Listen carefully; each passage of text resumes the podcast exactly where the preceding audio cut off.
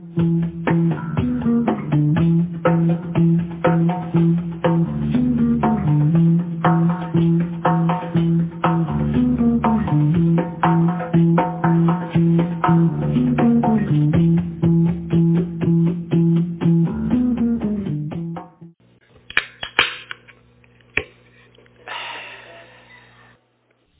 good evening, everybody. Welcome to Bible study. Glad you're here. Good to see you tonight. Good to see you. Yeah, that was your cue to be nice to me. Thank you. Thanks for jumping right on that. Appreciate it. Yes, welcome to the underground. Take a few moments to pray. God's blessing our time, then we'll get right to the Bible study, see what God has to say to us tonight. So let's pray. Father, thanks for uh, just uh, a moving of your Holy Spirit. I pray that we'd be open, we'd be open to the the wind, the breeze, the currents of your Holy Spirit tonight, responding to what you want to say and what you want to do in our midst. I ask God that our hearts be open, our minds eyes and ears to be open to receive all that you have for us. And I pray, God, that we would be a part of that. We'd put our, find our place in the midst of what you're doing here in this place tonight. God, the revelation that you're bringing, the understanding that you're bringing. God, to really put our hand to what you're saying and what you want to do in us before we leave this place. I just ask you that we respond to you, I pray, God, that we would allow you to move in our hearts, our lives. I pray, God, that we would allow you to do what you want to do in us and change us, God. We, we've come here for a reason, uh, not just to hear something we want to hear, but we've come here to be changed by you, to be changed by your Holy Spirit, to be changed in your presence. We give you thanks tonight. We ask, God, that you would move in our midst. I pray your anointing on the teaching. I ask God that we would receive all that you have. We ask it in Jesus' name. Amen. All right. If you have your Bibles, let's open up to the Gospel of Mark.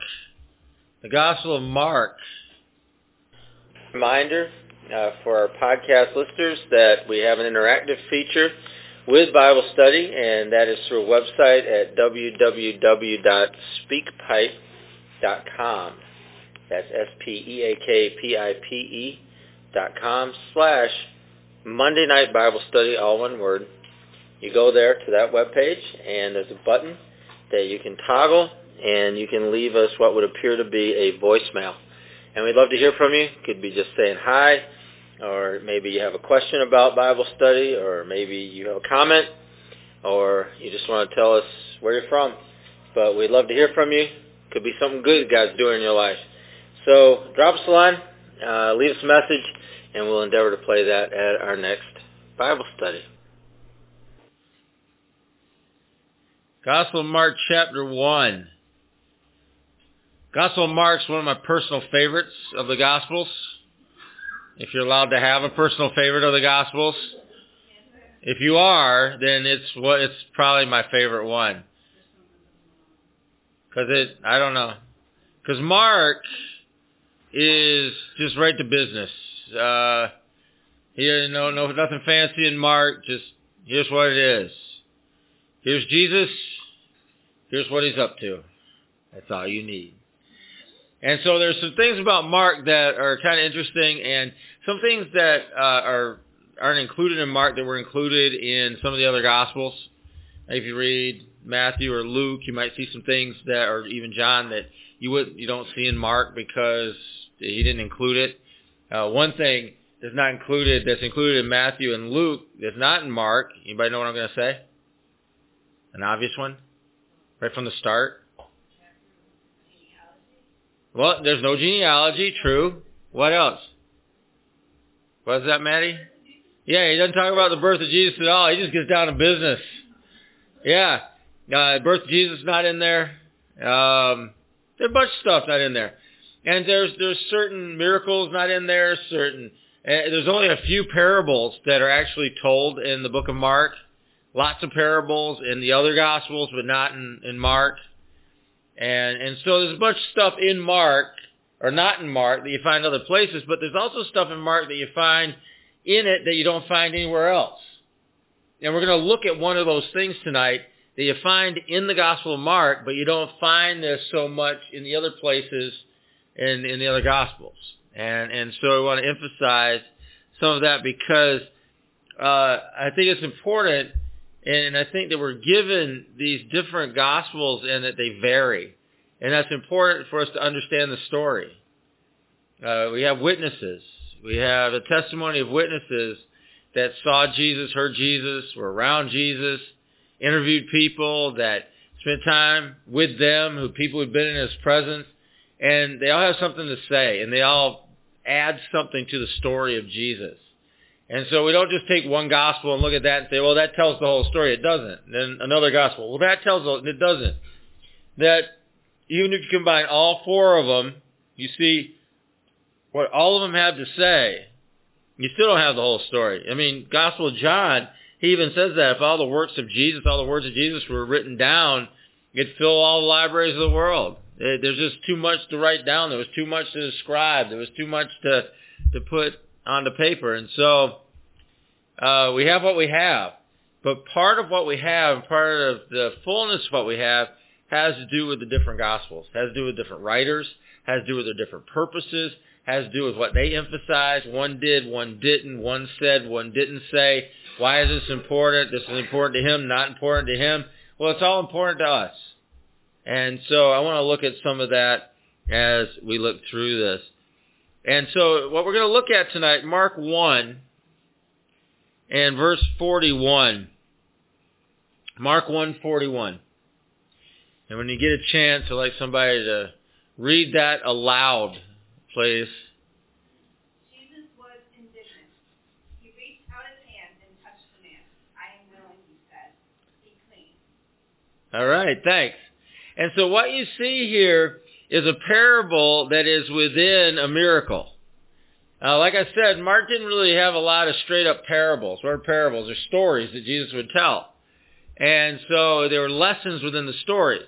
Well, in this miracle, there's a parable within the miracle. In other words, there's a story in this miracle that teaches us something.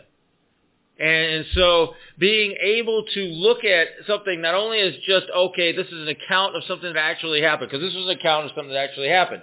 Being able to look at something as more than just an account of what happened, because there's some detail in here that just didn't need to be there necessarily. If all we need to know is that Jesus healed a leper, right? That, that pretty much says it, right? Jesus healed the leper. But we have other details in this account for a reason.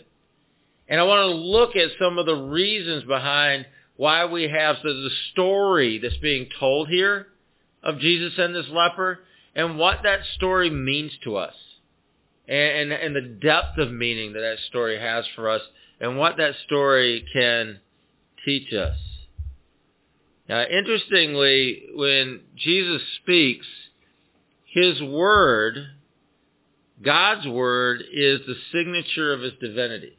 In other words, God speaks, and what happens when God speaks? It is, right. All things are. How did he create the heavens and the earth? He spoke. He spoke, and all things are. And in, the subtlety of that, which I've pointed out a number of times, and I think I've pointed out in the foundational teachings, a subtlety of that and, and understanding that is that God's word is not creative. In other words, he doesn't speak and something happens. He speaks and it is. So his words are creative. They're, they're, they're not, like, they are creation. All right, is what I'm trying to say. And so he speaks, it is. He doesn't speak and something happens or there's some mechanism by which something happens. It's just he speaks. It says, let there be light. What happens? Light. All right. So, so you look at the word and, and, and that's why the Bible talks about in the prophets, it says, you know, God's word does not return void. Well, it can't. When God speaks, something is. There's no void anymore. That's how he filled the, the heavens and the earth. That's how he filled the universe was by speaking. I mean, there was nothing missing out of the universe. He was, I'm sure it was there, who knows how long. It was God and God. That was it, right? And then one day he spoke and he, in the, in the heavens and the earth were. Well, for however billions of years before that, he was perfectly fine with that. But, and, but somehow, some way, one day, for his own reasons that he only knows about, he spoke and all things are. And so the heavens, the earth, and all the stars, and the galaxies, and everything was created. All these things were created. And all of that, they just, they are, as he spoke. And so he just continues to speak. His word, eh, you look at the word, and every seed bearing seed after their own kind, every tree, every fruit bearing seed after its own kind. Well, that continues to happen to this day. Why? Because it, it's, it is. It is. That's the signature of God, is Him speaking. It's done. It is. That's the case. And so we need to keep that in mind when we're looking at uh, the way this is described. We're looking at the story behind this. Now, one of the things that Mark emphasizes, one of the things that he emphasizes is touch. He places a prominence on touch. And you see that throughout the Gospel of Mark when it comes to Jesus. Now, you don't necessarily see that everywhere else. Right? And there's not as much of an emphasis that's being made. And that's kind of curious, right? You got a gospel that's kind of bare boned. You got a gospel that doesn't even include all the stories that are in the other gospels. You got a gospel that doesn't include all the teachings that are in the other gospels. You got a gospel that doesn't doesn't have all of the lessons that are in the other gospels. And yet the time is taken in the Gospel of Mark to emphasize and put a premium on and to bring to prominence Jesus touching people, like physically touching people. And so there's an emphasis in Mark on touch, uh, of that kind of connection. And what the God, and what this, this little story tells us is it, it's a pattern for us. And there's a bunch of parts of it that are a pattern for us. What does it mean to be indignant? It could be. Disgusted. What else? Offended. Offended. I'm indignant. Yeah. So you think about it. Now, I, Kim read out of, I believe, a New King James Version. Is what she read that passage out of.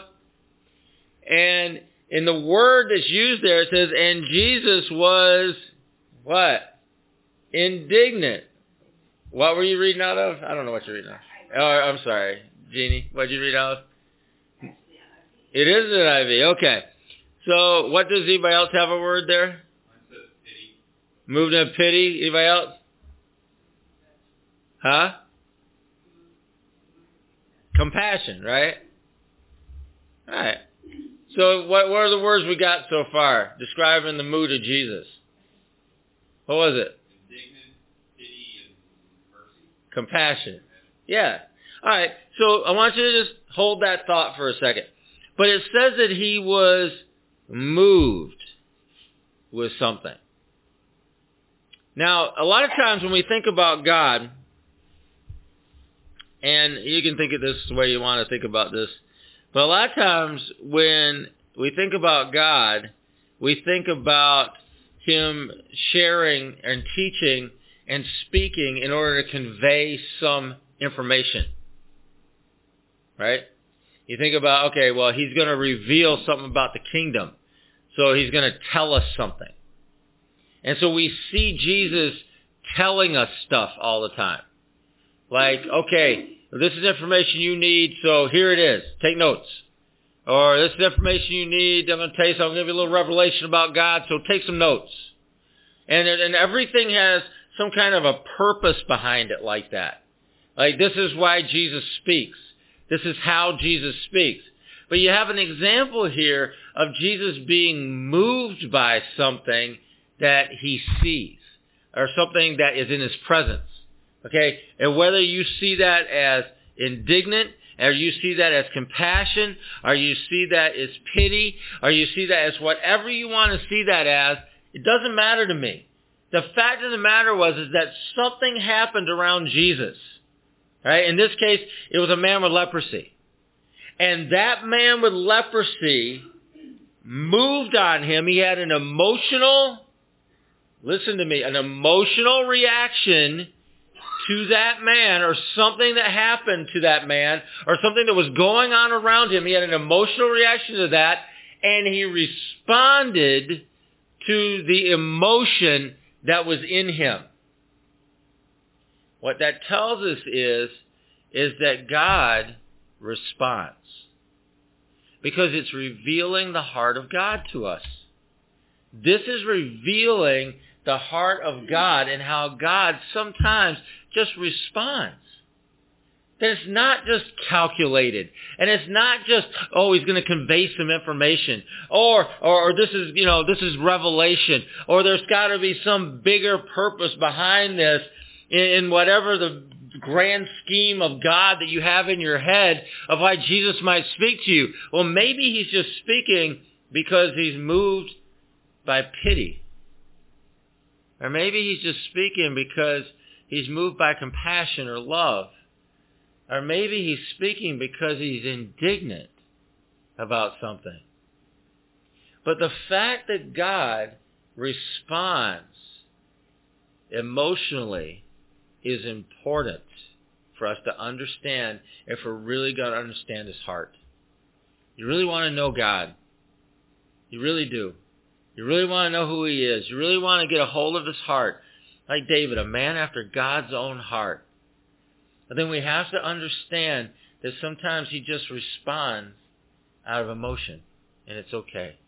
He responds out of pity. He responds out of compassion. He responds out of indignant. I mean, what what happened when he cleansed the temple? How did Jesus respond there? Out of what? Anger. But it's an emotional response. But that's the God we serve. And the reason that makes sense is that we're created in his image. We're created in his image. So we're like him. I mean, you understand what I mean by that? And so there's basic reactions, there's basic things in us, there's, there's, there's basic responses in us that we have inherited from him. But that's what we need to see if we're going to understand his heart. If we're going to get a hold of his heart. You look at Jesus and you look at this kind of a response, I mean, just moved with compassion, moved with pity, moved with uh, being indignant, whatever it is that you see that or you understand that. But the, the touch, his touch is connected with the miraculous. And him moving in whatever that emotion is and understanding his heart like that and understanding the heart of God connects us with the miraculous. You know, we can't look at our interaction with Jesus as some kind of a weird mechanical thing because it's not.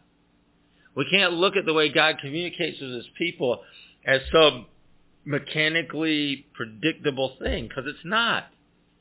The way that Jesus chooses to communicate and the way that Jesus chooses to move among his people and the way that, that God chooses to respond to his people has something to do with more than just some mechanical response or prescribed response. It's not a prescribed response.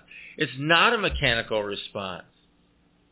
But it has to do with emotion and it has to do with life and it has to do with living and it has to do with his heart, how he responds.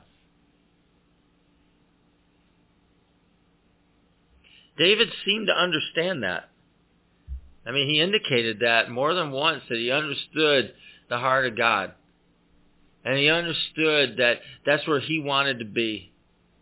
You know, we, we've looked at this story before, but when David's son, when, when God was going to take the life of his son, all right, David just prayed right through to the very end till the boy was dead. Why?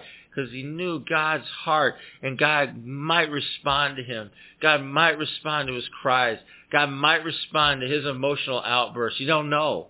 God might respond to him seeking him. God might respond to what David was doing, and he was going to go right to the very end. God still did what he said he was going to do, but you notice David, he, he took it right to the end, didn't he? Because he understood the heart of God. When he was given a choice, when he got in trouble because he did something God told him not to do, and God gave him three choices, and one was to fall into the hands of men, one was to fall into plague or whatever, one was whatever it was. You know, his response to that is, I want to put myself into the hands of God because I know his mercy is great. Because he understood his heart. He didn't want to be in the hands of men. He didn't want to be in the hands of anybody except for God. And the point of that is, is that as we begin to understand the heart of God, as we begin to understand the compassion of God, the love of God, the response of God, it draws us closer to that. We don't want to be anywhere else. That brings us in tight to the miraculous. That brings us in tight to the supernatural. That brings us in tight to who God is. Because we don't want to be anywhere else. Because that's the safest place to be. You need, you need, got some needs need to get met. The safest place, the best place to be is as close to God as you could possibly be. That's the best place to see your needs met. You're messed up in the head. You're not doing good mentally. You're not doing well emotionally, whatever it is. The best possible position that you can find yourself in is as close to God as you can get. And, and what's weird about that is when people don't feel like they're 100%, they try to run away from God or hide. That's exactly what you don't want to do. Because your best shot at health, your best shot at feeling better, your best shot at something happening miraculously in your life, your best shot at being healed or delivered, your best shot of anything that's going to matter actually taking place in your life is to be as close to God as you possibly can. That's your best shot. And running away, running away negates what God wants to do in through your life. It begins to negate the miraculous, the supernatural.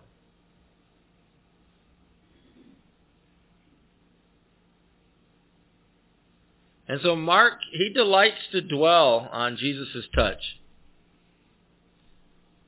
I mean, he, he just dwells on it. I'll give you a few examples from the Gospel of Mark if you want. Uh, in the Gospel of Mark, it talks about how P, uh, uh, Jesus lifted up Peter's mother-in-law. Bible says he, he reached out and he lifted her up physically and that she was healed of her fever in that moment. Here in this passage, this is a leper you supposed to touch lepers? No, it was against the law, actually. That was against the Mosaic laws, touch a leper. But he reaches out and he touches this leper. Right? So that's another one. Another one, there's a, a, a, a girl that's dead. You supposed to touch dead people? No, it makes you unclean. It makes you unclean to touch dead people. What did he do? He put his hand right on her forehead. Raised her from the dead. See, he touched her. He touched her. Even when he was uh, in in his village and and there were not a lot of faith, it says there were only a few that were healed among them. The sick people that were healed, it says he touched them, and they were healed. Even when it wasn't, you know, all awesome and everything going great, he still touched people and they were still healed.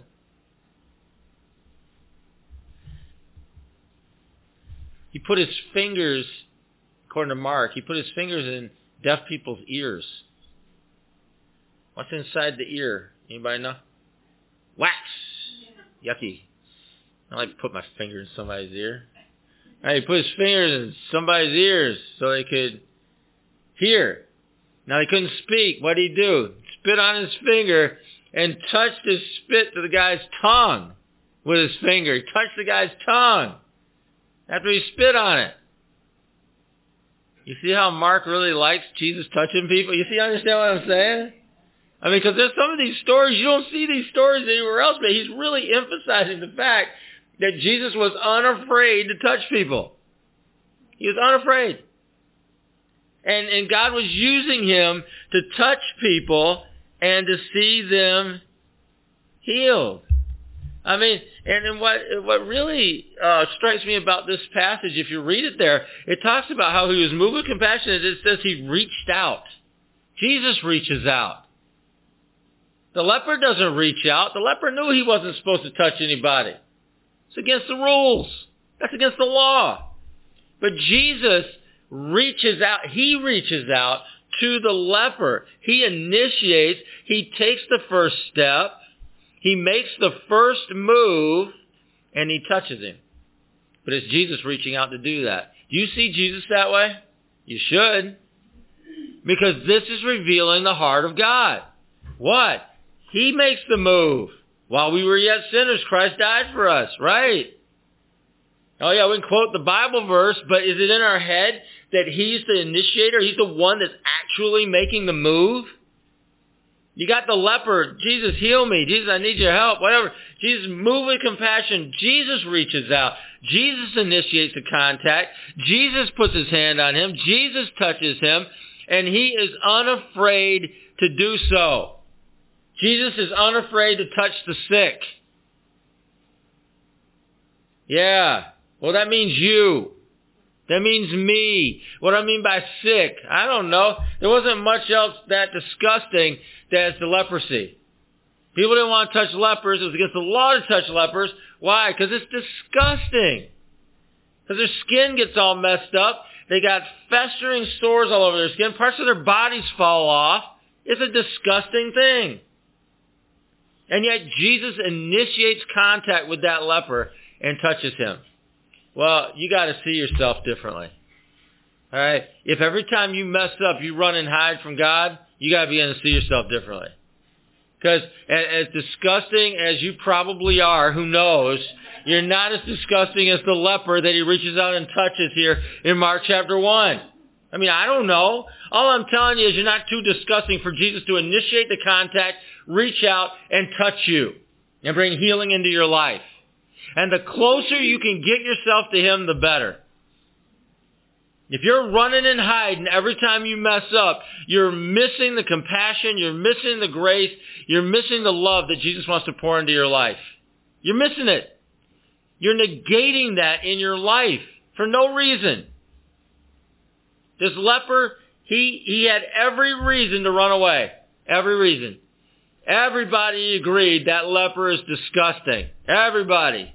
Everybody knew. They had to yell ahead of them, uh, you know, unclean. They had to call themselves unclean publicly, yelling that out loud so that people would know they were coming so they could spread and the lepers could get to where they needed to go without getting anywhere near anybody, touching anybody. If you didn't want to look at a leper, they were calling out unclean so you didn't have to look at them. That's how dirty and how disgusting the lepers were. Yeah, here's Jesus reaching out, reaching out, initiating the contact and touching him. He can handle you. He can handle you. Whatever your issue is. Body, soul, or spirit, he can handle you. He can handle whatever it is you think makes you dirty. He can handle whatever you think makes you unclean. He can handle whatever you think uh, separates you from him. He can handle whatever that is. He can handle that. And he still initiates and he still touches you. Stop running away. Stop negating the grace of God, the love of Jesus in your life. Because his love is so big. His love is so full. And, and, and that's the reason we have this account is that we understand that. I mean, it, it's an account of what they would have considered to be the nastiest and most disgusting of people alive. He's like, there he is, touching that guy loving that guy, bringing healing to that guy. He is unafraid of dirt. He is unafraid of disease. And and we have to begin to understand Jesus differently. Differently. That he's not just coming because he wants to tell us something or to convey some kind of instruction to us. He's not just coming because he just wants to tell us something we don't know or bring some kind of revelation. But we really have to understand that sometimes he just wants to be with us. Sometimes he just wants to love us. Sometimes he just wants to pour love into our lives. Sometimes he just wants to, to, to bring clarity or whatever it is, or, or, or to bring peace or to bring joy or to bring whatever it would be that we need in our life. He just wants to respond to something that's going on in us. We don't have to like, you know, create an appointment every time Jesus is coming to visit. Oh, better better get the good china out. Jesus is coming. No. It doesn't work that way.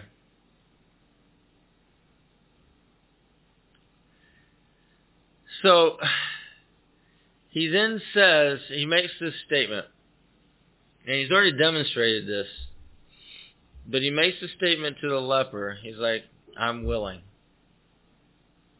That that seem positive? It does to me. He makes this statement. He says, I am willing. I am willing. And, and I want you to think in terms of the miraculous. I want you to think in terms of him loving us. I want you to think in terms of him touching you and wherever you're at, touching your life, touching you, touching your body, touching your soul, your spirit.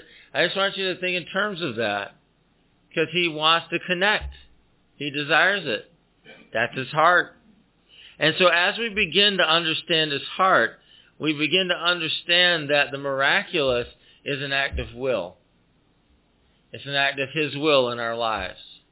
That he wants to do the miraculous, but he also gives us the opportunity to do the miraculous too. And, and I'm only going to step out of this for a couple times, but during this teaching, but I want to step out of this right now. And that is this. Jesus said, you've seen the things I've done, you'll do even greater. Well, we need his heart, right? I mean, really? Like, we, we need a heart of compassion. Need a heart of love. We need some pity sometimes. But it's his heart to initiate that contact. It's his heart to, to put his hand onto that. It's his heart to let the miraculous flow. He's willing. Are we? I have laid my hands on, and anybody that's ever been to Africa with me, you have laid your hands on some disgusting people, man.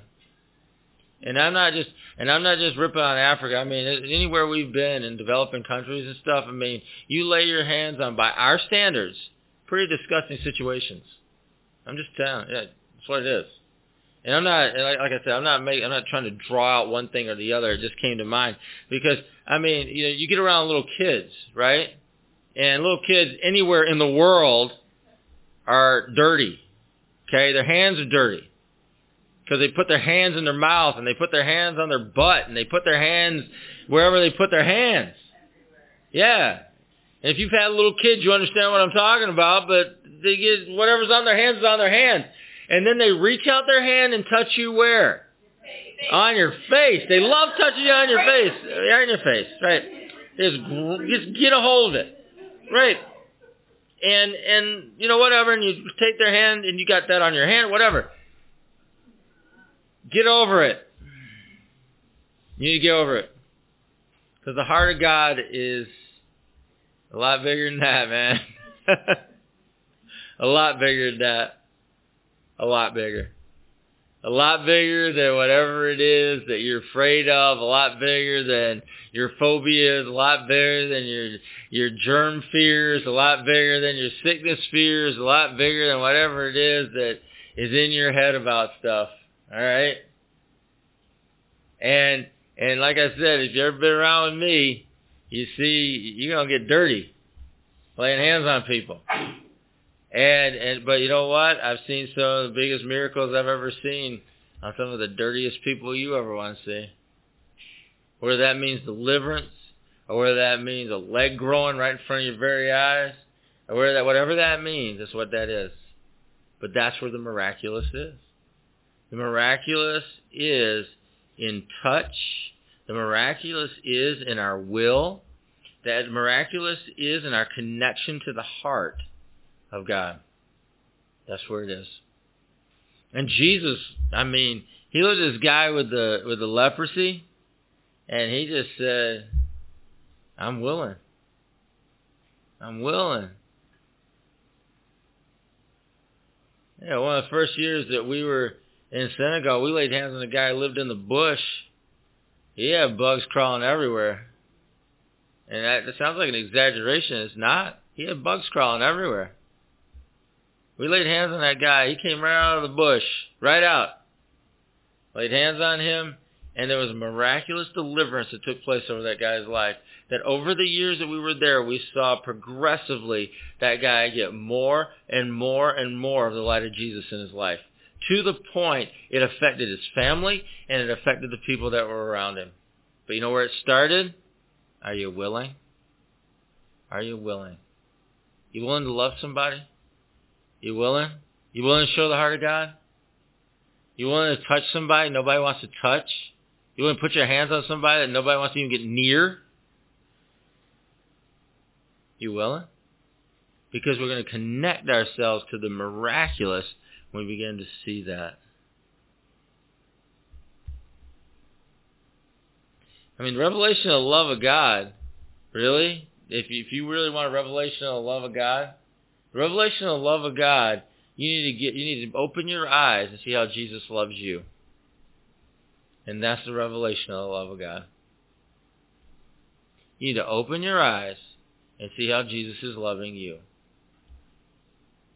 That's the best revelation you'll ever get. And I know people they look you look at me like, oh well, you know, we need some kind of meat on that one. We need some kind of structure on that. Yeah, there's no greater structure, no greater meat on anything than what you've experienced yourself. Because there ain't no denying that. I've experienced that kind of love. I've felt that kind of love. I've seen that kind of love. I've been touched by that kind of love. I've been healed by that kind of love. I've been set free by that kind of love. Nobody's going to tell me any differently. Nobody. Because it doesn't depend on somebody's interpretation of something. doesn't depend on their knowledge of Greek or Hebrew. doesn't depend on anything like that. You know what it depends on? Me just being aware that I'm being loved all the time by Jesus. Me just being aware that He's healed me. Me just being aware that He's delivered me. Me just being aware that He's comforted me. And He's brought peace and He's brought joy into my life. There's no arguing about that. I'm not going to argue about it. Those are my experiences. You can tell me you haven't had that experience. That's fine. But I, you're not going to tell me I didn't because I did.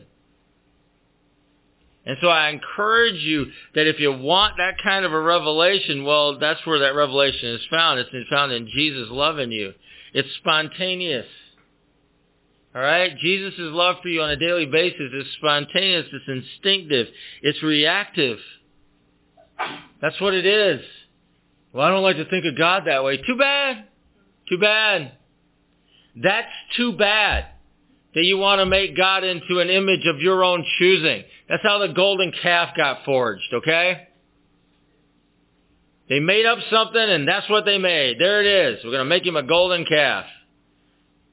Calves are cute, kind of harmless, very nice. Let's make that our God.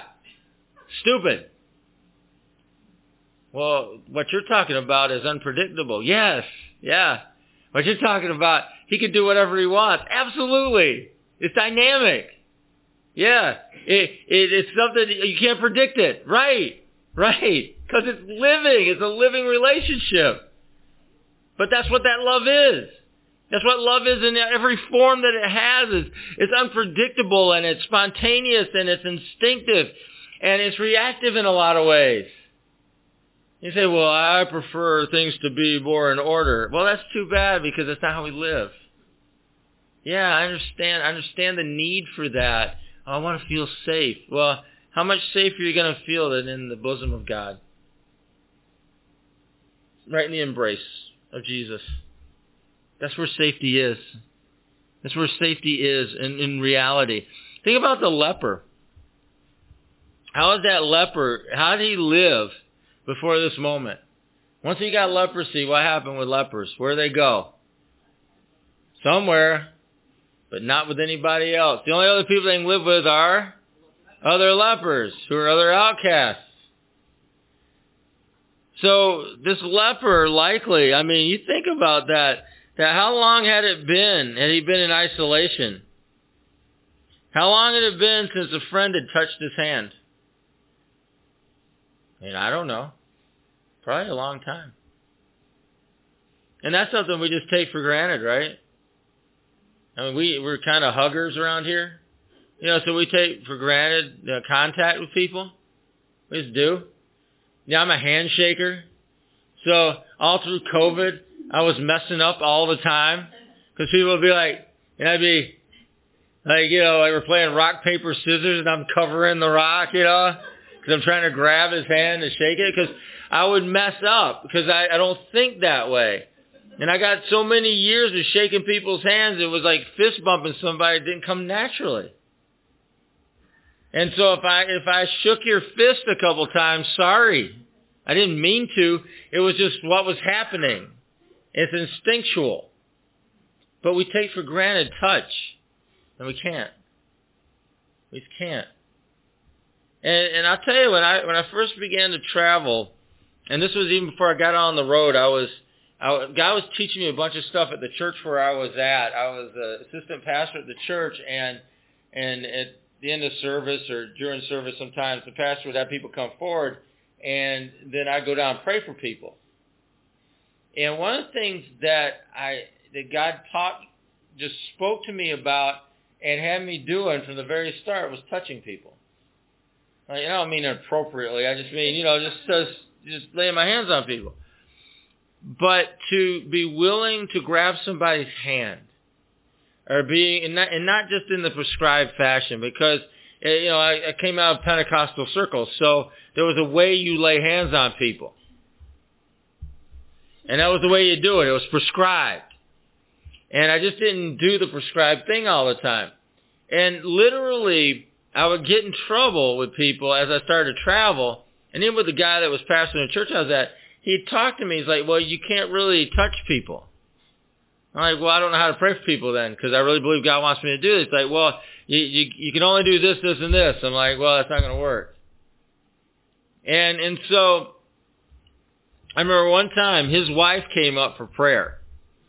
And you know how when you go up for prayer, sometimes you avoid some people and kind of gravitate to others? You know what I'm talking about, right? I, not to be mean or anything, it's just what happens sometimes. You got maybe you come up with a feeling about somebody, right? like, oh, they got it. All right, I'm gonna go over to them. What? Yeah. So so anyway, so so I was up there, and then his wife walked up, and and I had a word for her, and I had my just the tips of my fingers. I put the tips of my fingers up here into her jaw because she had pain. She didn't tell me she had pain. I just knew she had pain in her jaw and I prayed over her uh, that God heal her and all that. It didn't take very long, and just prayed that over. And so after the service, the the pastor came up to me. He's like, "Yeah, when I saw you touch my wife like that, I wanted to just punch you in the head." I'm like, "Really?" And his wife heard him say that, and and he she walked over. She's like, "Don't say that to him," because I didn't tell him what was wrong with me, and where he touched me was exactly what was happening, and I had immediate relief of pain. And she stood up for it. And he just backed off. But God convinced me early on, and I don't tell that story for any reason other than to say it doesn't go unchallenged. But God spoke to me early on that we have to be willing to touch people. All right, whether that's here, abroad, uh, under duress, not under duress, whatever that means, but to be open to what Jesus is telling us to do and be willing to touch people when it's time to touch them. Jesus was willing to touch this guy. It was against the law for him to touch this guy. The law, right? The written law. Moses wrote a law. You can't touch this guy. Jesus touched him. Jesus initiated the contact. Jesus reached out and Jesus touched him well, that's probably the first touch that guy had had in a really long time. And you'd be surprised how long it's been since some people have been touched in any meaningful way. People you wouldn't even think of. All right? That you would look at and think, oh, yeah, they must have people. No, they may not. They may not have people around them. They may not have people that care about them. They may not have people that are willing to reach out a hand and put it onto their hand or their wrist or wherever it would be. They may not. You don't know. And that's why I believe God would be open to that. And so Jesus gives a simple command, right? He just says, be healed. Be healed. And the Bible tells us that Jesus gave a simple command, and what happened? The guy was healed. Yeah. Yeah. The highest, and I guess I want to say it's the highest expression of God's will through our life is a simple command. That is the highest expression of God's will through our lives, is a simple command. If that makes sense to you, you're doing pretty good. You're understanding me. So he just gives a simple command, be healed. And and you think about before reflection, spontaneously reaches out, touches the guy, regardless of legalities, repulsion, all of those things. What is he revealing? What did I say from the start? He's revealing what? The heart of God the heart of God. He pitied that guy for what? To teach us the heart of God. Okay? He had compassion on that guy. Why? To teach us the heart of God. When he cleansed the temple, he responded in anger. Why? What was he teaching us? The heart of God. Right. Indignant? What's he teaching us? The heart of God. Okay, you follow what I'm saying?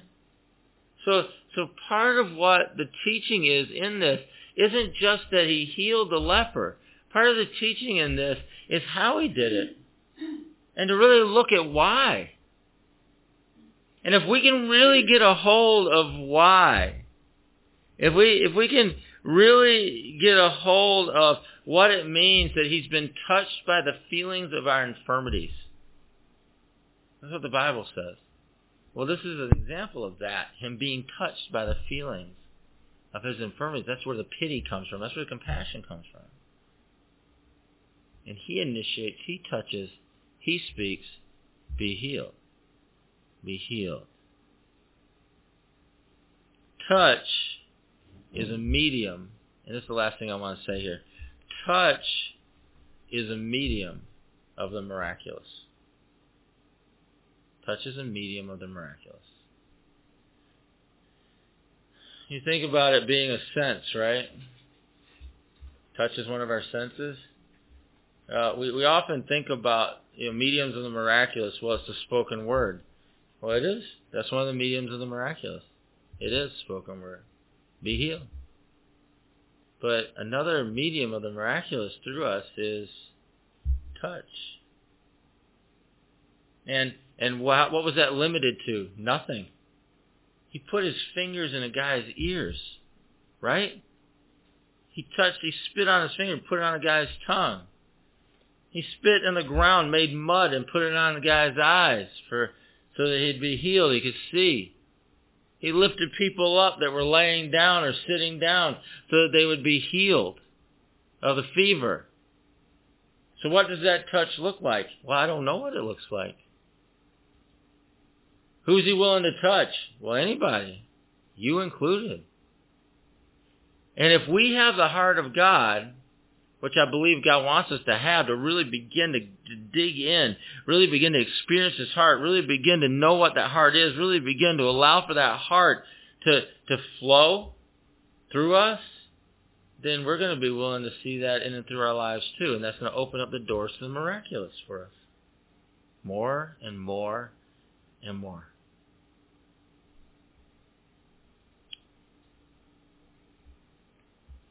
And so some of this has to do with you getting over yourself because you're not that bad. You just think you are. Somebody told you you were, or I don't know how it happened. Something happened. But somebody told you you're a horrible person and you just believe them and so you've been living your life as a horrible person. Why would God want to be anywhere near you? Well, why do you want to be anywhere near this guy? I can't answer that, except for he loves him. And he loves you. He didn't even know this guy. He knows you. He loves you. He wants to be close to you. Why limit? Why pull away? Why run away? Why not just rest into his presence? Why not just rest into him being with you? Why not just rest into the life that he has for you? Why not just rest into the love that he wants to pour into you? Why not just rest into his touch in your life and find healing and wholeness and really get a hold of the heart of God? He initiates. He touches. He heals. You too. You too. So I want you to think about that. I'm going to ask you to respond to it. Um, I, I don't know. Some of you, you don't really have an issue with this, and so I don't want to belabor the point, but some of you really do have an issue with this. And it's time to stop running, and it's time to stop self-judging, and it's time to stop excluding yourself from God. It's time to stop just excluding yourself from His presence, excluding yourself from His touch, excluding yourself from the miraculous, excluding yourself from His love, His mercy, His grace. It's excluding yourself. It's time to stop. And it's time to accept the fact that He loves you and he initiates, and he continues to initiate, reaching out to touch you. He wants you to know his heart. So Father, tonight I pray that we would find ourselves in your presence. Even as we're sitting right here where we're sitting, we're in your presence. And I thank you, Jesus, that, that you're reaching out. You're initiating contact with us because you love us. You're initiating contact with us because you're moved with compassion or pity or whatever it is you're moved on for our lives. Some of us are pitiful and we need your pity and we appreciate your pity. Some of us, we, we need your compassion. We need your love. And we appreciate your compassion. We appreciate your love. Now we just want to know your heart. So I pray, Jesus, that you touch us tonight. No matter how we see ourselves, I pray that, God, you would touch us tonight. You would touch us and you'd minister to us. I pray, God, that uh, I thank you that the, you, it's your will for the miraculous. It's your will for the supernatural. It's your will for healing and wholeness. Thanks. Thanks, Jesus that you're willing. Thanks, Jesus, that you're reaching out. I pray, God, we just get a hold of your heart tonight. And we learn your love. We learn about your mercy. We learn about your compassion. We learn about your pity. We learn about, God, whatever it is you want to teach us about. we get a better idea of who you are we get a better hold of your heart tonight. Because God, I, I look out in a world that's in need. I look out in a world that is just in so much need of the heart of God. I pray that you'd help us to just be ministers of your heart to a world that is in such need. Ministers of your touch to a world that is in so much need. Lonely people, people by themselves, people afraid of other people, people afraid to care, people afraid to love, people afraid to receive love, people afraid of even being friends. And I pray more of your heart through us, more your love, more your grace, more your mercy. I pray for the miraculous miraculous to really touch our relationships with people, to kiss our relationships with people. Miraculous, supernatural things be poured out.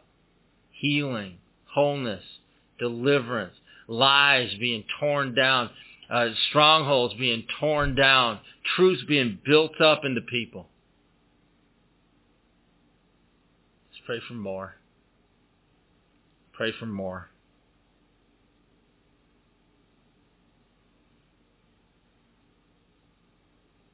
Pray for more. Give you thanks tonight.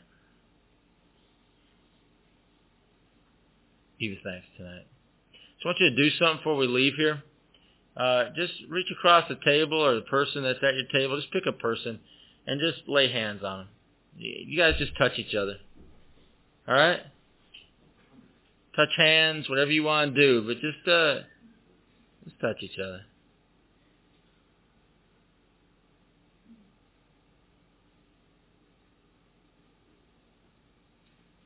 Pray the love of Jesus to flow tonight. Pray the supernatural power of Jesus to flow tonight. I pray the miraculous to flow tonight. Because Jesus, I thank you that you're willing.